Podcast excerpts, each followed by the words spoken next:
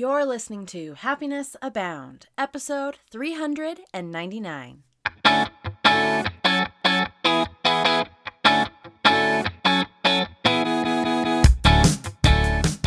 Welcome to Happiness Abound, a podcast dedicated and designed to help those seeking happiness in their lives. Here we'll talk about happiness as gained through habit formation, being inspired by the stories of others, and looking for opportunities of growth and learning. I'm Taylor Proctor. Thanks for tuning in.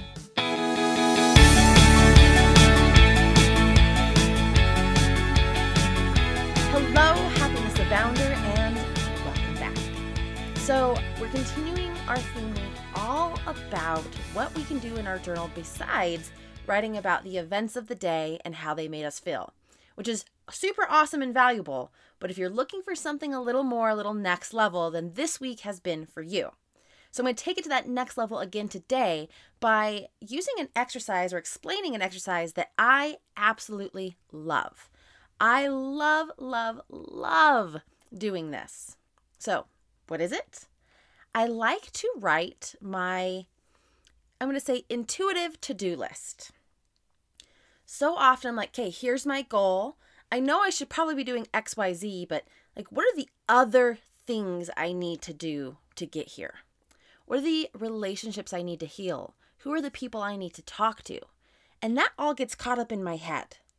So instead, I write it out in my journal.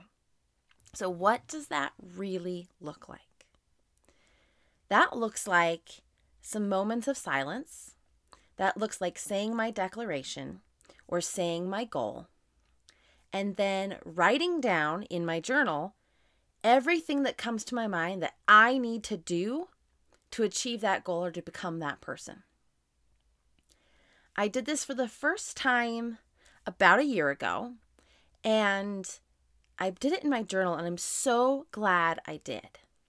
I think too often we're like, oh, I'm just going to write this on a list here, and the list gets misplaced. It's stuck under the seat in your car by the end of it, and like it just doesn't quite have the impact that it can have if it's in your journal.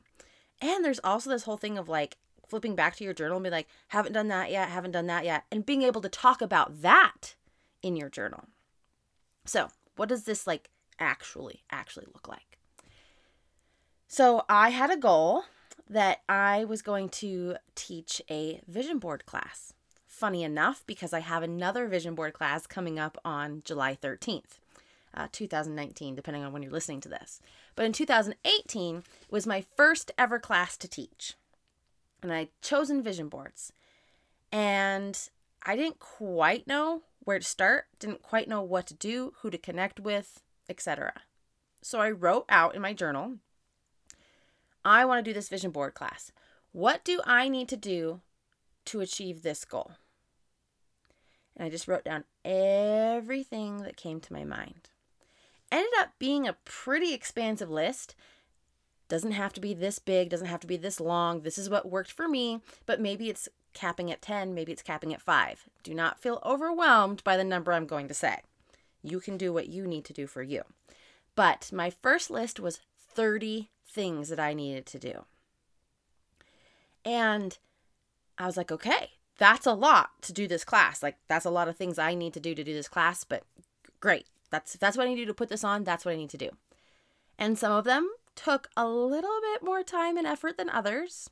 Whether it was something bigger that needed to be done, so I need to set aside a certain amount of time in my week, or something that was small, but something that was holding me back that I was not wanting to do. So I procrastinated on that one or those few. And as soon as I did them, things started to fall into place, which is really cool. And I had some stuff that was completely unrelated. For instance, I had a plant that was kind of teetering on the edge. Like it was healthy, but it constantly needed attention. Like it was healthy and then it wasn't. It was healthy and then it wasn't. It was healthy and then it wasn't. And we were living in a spot that wasn't like optimal for this plant and it was really, really struggling. And part of my to dos was to throw away this plant.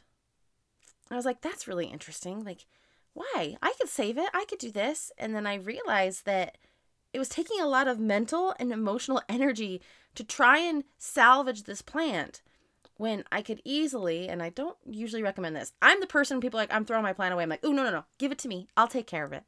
But I had this list, and intuitively, I felt like I needed to throw away this plant if I wanted to reach my goals.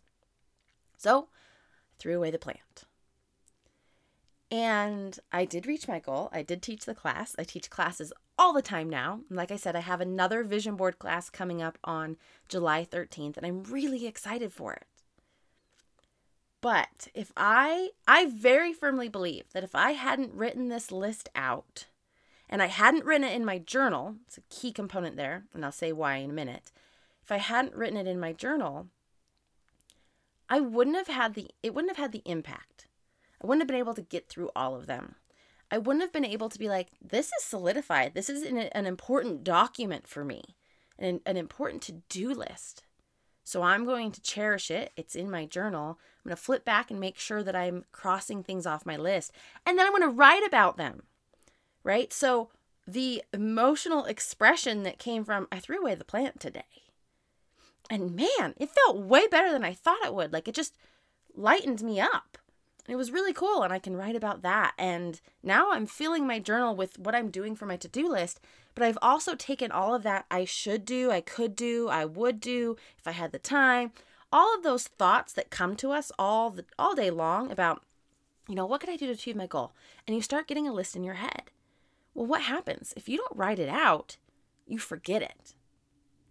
And then you're like, what was it I was going to do? That was a great idea, and now I don't remember it. But here's the thing about putting it in your journal. Since then, I've done this exercise several times. And it may just be me, something to test for yourself. But every time I just do it in a random piece of paper, a list on the fly, I never complete the list. And it's because the paper sits on my desk and then it's in the kitchen and then it's on a couch and then it's by my bedside and then it gets left for four days because I'm carrying it around with me everywhere. Whereas my journal, I always know where it's at. It's in the same spot every day. I know exactly where I can go to look at my list. And as you know, I journal in the morning so I can look back and go, okay, what can I do on the list today? And it sets everything up for success. Now, again, this may or may not correlate for you, but it's what's working for me. And so I thought I would share.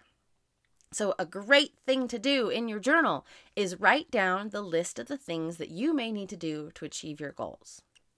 And the other benefit bonus of this is that things that are unrelated will come up. Like throwing away a plant has nothing to do with teaching a vision board class.